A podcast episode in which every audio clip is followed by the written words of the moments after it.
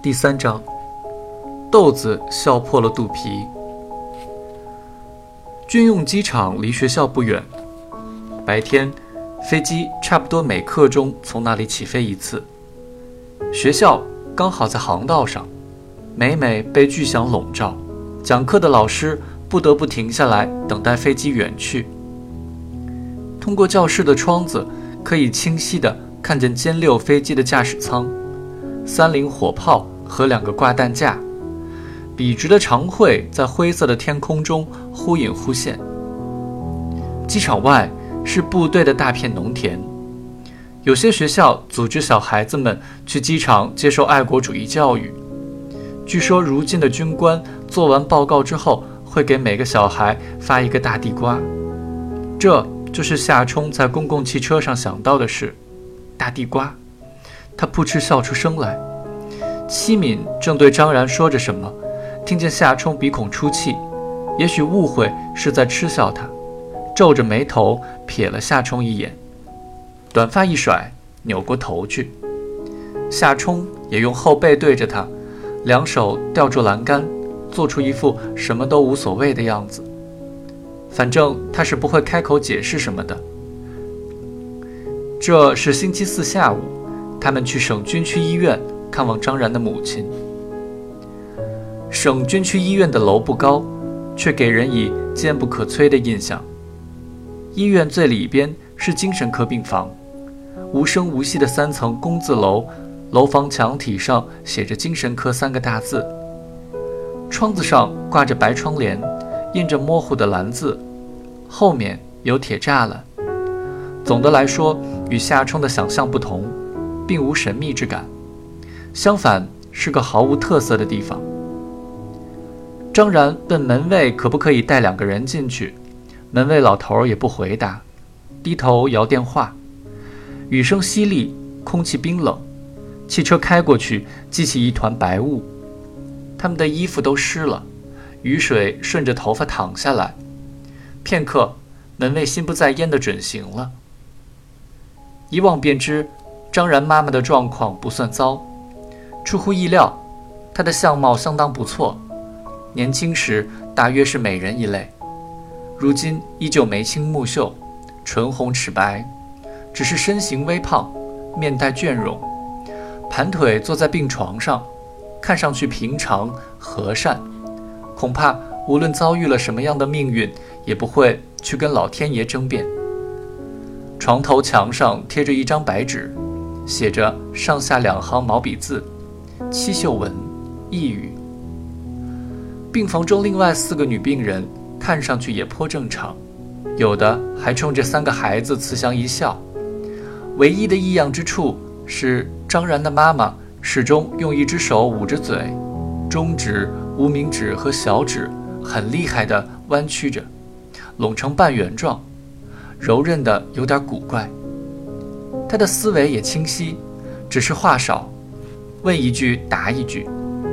张然说：“我妈吃了药，恶心。”又问戚秀文好点没，他答：“好了，没事了。”张然问：“上回我给你的钱还记得不？”戚秀文点点头，记得，又对戚敏说：“谢谢你爸爸。”戚敏笑笑，轻描淡写地说：“不用谢他。”他都没来看你呢。戚秀文继续老老实实地说：“你来就好。”他说他派我来，我说我代表不了你，我就代表我自己。我本来就要去看二姑，用你派。戚敏说。戚秀文和张然都呵呵一笑，夏冲也附和笑笑。另一个床位的女病人突兀地咯咯笑个不停。戚敏说：“她这2天开会呢，过几天就来看你。”戚秀文说：“别来了，他那么忙。”来，妮妮，坐这儿。看样子，妮妮是戚敏的小名儿。她挨着她姑姑坐下，戚秀文抚摸着妮妮的手，问她爸爸最近好不好，她妈妈好不好。戚敏一一作答，总之一切都好，没什么新闻可讲。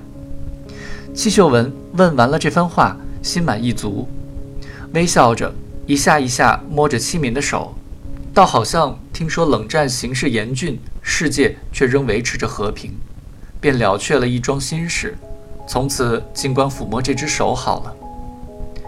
这对估值的手倒也好看，俨然一个模子刻出来的，手如柔荑，指如青葱，只是老少有别。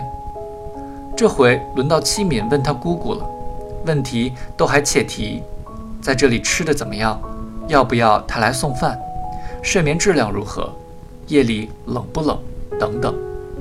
戚秀文一一作答，倒没有像通常病人那样为了安慰探病的人而把医院描述的天堂一般，哪里好哪里不好均做客观评论。夏冲心里疑惑，难道抑郁症病人的特征便是比别人坦率？戚敏说，夜里冷可不行，放了学我给你送个被子来吧，要不军大衣吧。戚秀文点点头说好。旋即想起什么似的，条件反射地说，这多折腾你，让张然送。戚敏说，张然今天晚上补课，我自习。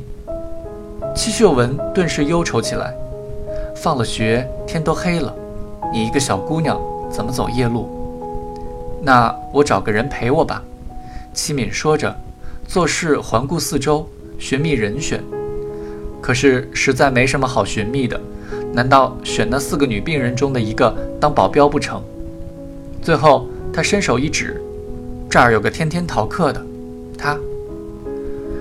这时戚秀文终于发现床边还站着一个陌生男孩，投去迟缓的目光。夏冲满脸通红，真不知道该为一个女孩主动要求与她同路而行而心中窃喜，还是该为被人当众揭开疮疤而怀恨在心。张然便说，妈，他叫夏冲，是我的同学，也是我的好朋友。戚秀文担忧地说，天天逃课？张然说，没有，戚敏说笑话呢。戚敏也拍着戚秀文的手安慰她说，我说笑话呢，她学习可好了，期末考试的时候我们都紧张死了，人家考到一半睡了一觉，物理还是第1名。有一回我们语文老师病了，他们班主任给我们带了一节课，问了一个问题，我们答不上来，他就特别不满意，说我们怎么不行，说他们班有个男生多么有才华，夸得天花乱坠的，我们都气死了，那说的就是他。二姑，你说怎么会有这样的老师，跑题跑到哪儿去了？听了这话，戚秀文就笑了，说男孩的脑子好，真用功的话女孩比不了。眼光中对夏冲颇为欣赏，夏冲心里恼恨，这一家人可真会演戏。当然戏是演给戚秀文看的，他只是个道具。果然如张然所说，他妈妈最喜欢他结交到朋友，恐怕心中认定，对于读高1的男孩来说，孤家寡人乃是最惨重的失败，结交到品学兼优的朋友则可与赢得了第2次世界大战相媲美。戚秀文又按部就班地问起夏冲的家里情况，父母做什么工作啊，有几口人呢，妹妹多大了，上几年级啊等等。夏冲答什么他就点点头，末了他说，你和张然互相帮助，共同进步啊。这时一位30岁上下的护士走进病房，立刻呵斥起来，怎么这么多人，这几个小孩怎么进来的？冷酷的3角眼表明绝不通融。这护士服也跟一般医院的不一样，没有扣子，是连体圆领的白布大褂，看上去窝窝囊囊，不修边幅，隐隐透着一股野战医院式的狠劲儿。几个小孩正在踌躇如何做出解释，护士已经抛开了这茬儿，问戚秀文，12点的药吃没吃？戚秀文说吃了。护士又说张嘴。戚秀文就把嘴张开给护士看，护士说行。戚秀文就合上嘴巴，戚敏逮住空档告诉护士，阿姨，病人吃这个药恶心。这护士像没有听见似的，转开身去，依次盘查另外4个病人吃没吃12点的药，以及下达张嘴和行的命令。等到这一切结束之后，陡然地说：“吃什么药不恶心？不恶心还白吃了呢！你们是什么人？是不是戚秀文家属？”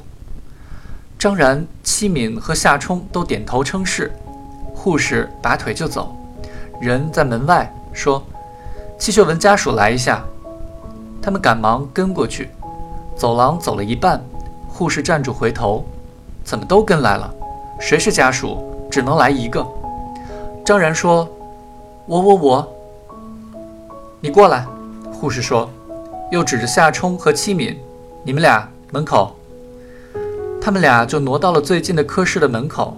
护士说：“门口听不懂，门口。”长长的胳膊顶端一根长长的食指，直指走廊尽头。夏冲和戚敏不愿受指使，磨磨蹭蹭。护士在背后下令：“往前，往前。”走，再走，一路把他们驱赶出走廊。